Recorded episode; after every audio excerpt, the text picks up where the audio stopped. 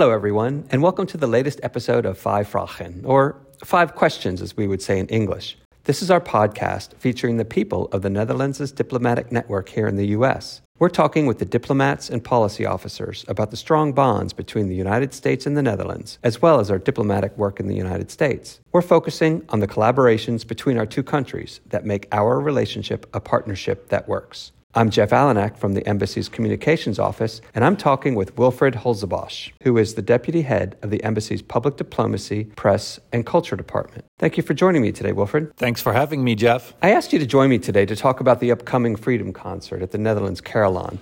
But before we ring those bells, I always like to start with a more basic question. What's your background and how did you end up at the embassy? Yeah, I started my international career in Australia, the Netherlands embassy. After that, I worked at EU delegations, first in Vietnam and most recently in Azerbaijan. Over the years, I've specialized in public diplomacy, and since 2019, I'm responsible for public diplomacy at the embassy in uh, Washington, D.C. So, what exactly is public diplomacy, and, and how does it differ from direct diplomacy? I'd say public diplomacy is a tool, an instrument for strategic policy communication. It's about engaging with relevant foreign, uh, in our case, American audiences, whereas Traditional diplomacy has more focus towards engaging state actors and government officials. Public diplomacy also deals with non governmental actors. It's about presenting a realistic and favorable image of the Netherlands. It's also about explaining our policies.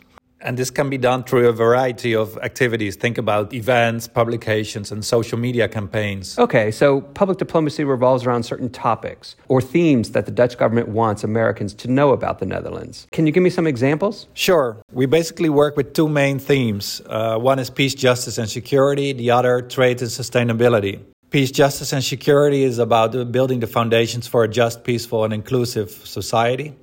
And uh, the trade to sustainability track includes a number of sub themes like agri food and horticulture, infrastructure and water, climate and circular economy, creative industries, and finally healthy living, which includes life sciences and health and sports. And let me add to that the current international slogan of the Netherlands, which is solving global challenges together. Oh, those sound like familiar topics to me. As with everything in life, I'm sure your work has certain trend lines. What's the latest trend in public diplomacy for the Dutch government here in the United States? Well, I see an increased focus on the urban agenda, that is, uh, urban challenges.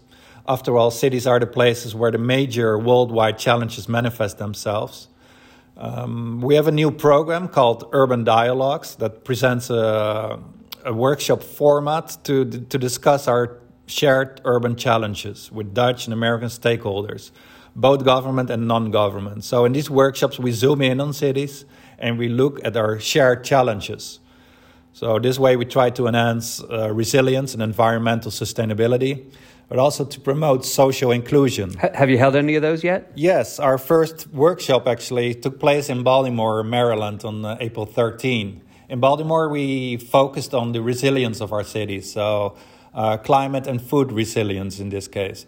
And yeah, we hope to roll out this program to other parts of the, the US. Oh, so it sounds like a, that could be a topic for a future podcast.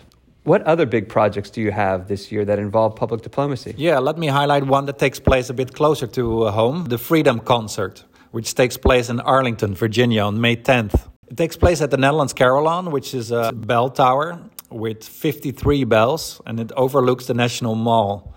The bell tower was actually a gift uh, from the Dutch people to the United States in the 1950s, and it was an honor of the friendship and alliance between uh, the two countries. The concert features music, carillon music, and a speech that reflects on freedom. For this year's edition, we have invited American carillonneur Edward Nassor and Dutch carillonneur Rosemarie Seuntjens, and there will be a special performance by the Washington School of Ballet. The guest speaker will be Her Royal Highness Princess Margriet of the Netherlands. Oh, Princess Margriet. She is the sister of the former queen, Princess Beatrix. Is that right? Yes, she is. And the granddaughter of former Queen Juliana, the queen that presented uh, the carillon to President Truman in uh, 1952. I'm sure that'll bring out quite a few people to, to hear what she has to say. Tell me, so the Freedom Concert is taking place at the Netherlands Carillon. What is the significance of a carillon in Dutch culture? I always think of, you know, traditionally you think of windmills, you think of dams, you think of clogs, you think of innovation. But what, what is a carillon? I'd say carillons have been an integral part of the country's cultural heritage for centuries. Uh, in the past, they were mainly used for as a way of signaling the time of the day, and they were also used to call people to religious services. And today, carillons continue to be an important uh, part of Dutch culture. Um, they're still used to signal the time of the day and to call people to religious services, but they're also used for special occasions such as weddings and funerals. One of the most common uses of carillons today is the is, is the playing of music. Uh, many carillons in the Netherlands are played by professional musicians who perform concerts in public uh, spaces.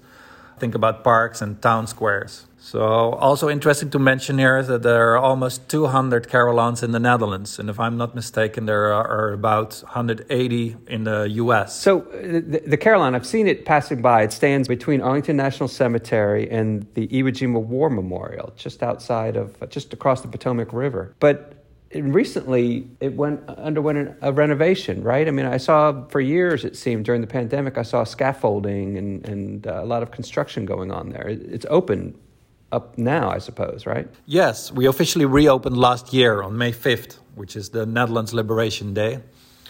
Uh, the Carillon uh, underwent a major renovation to upgrade the bells, the towers, and the grounds around it.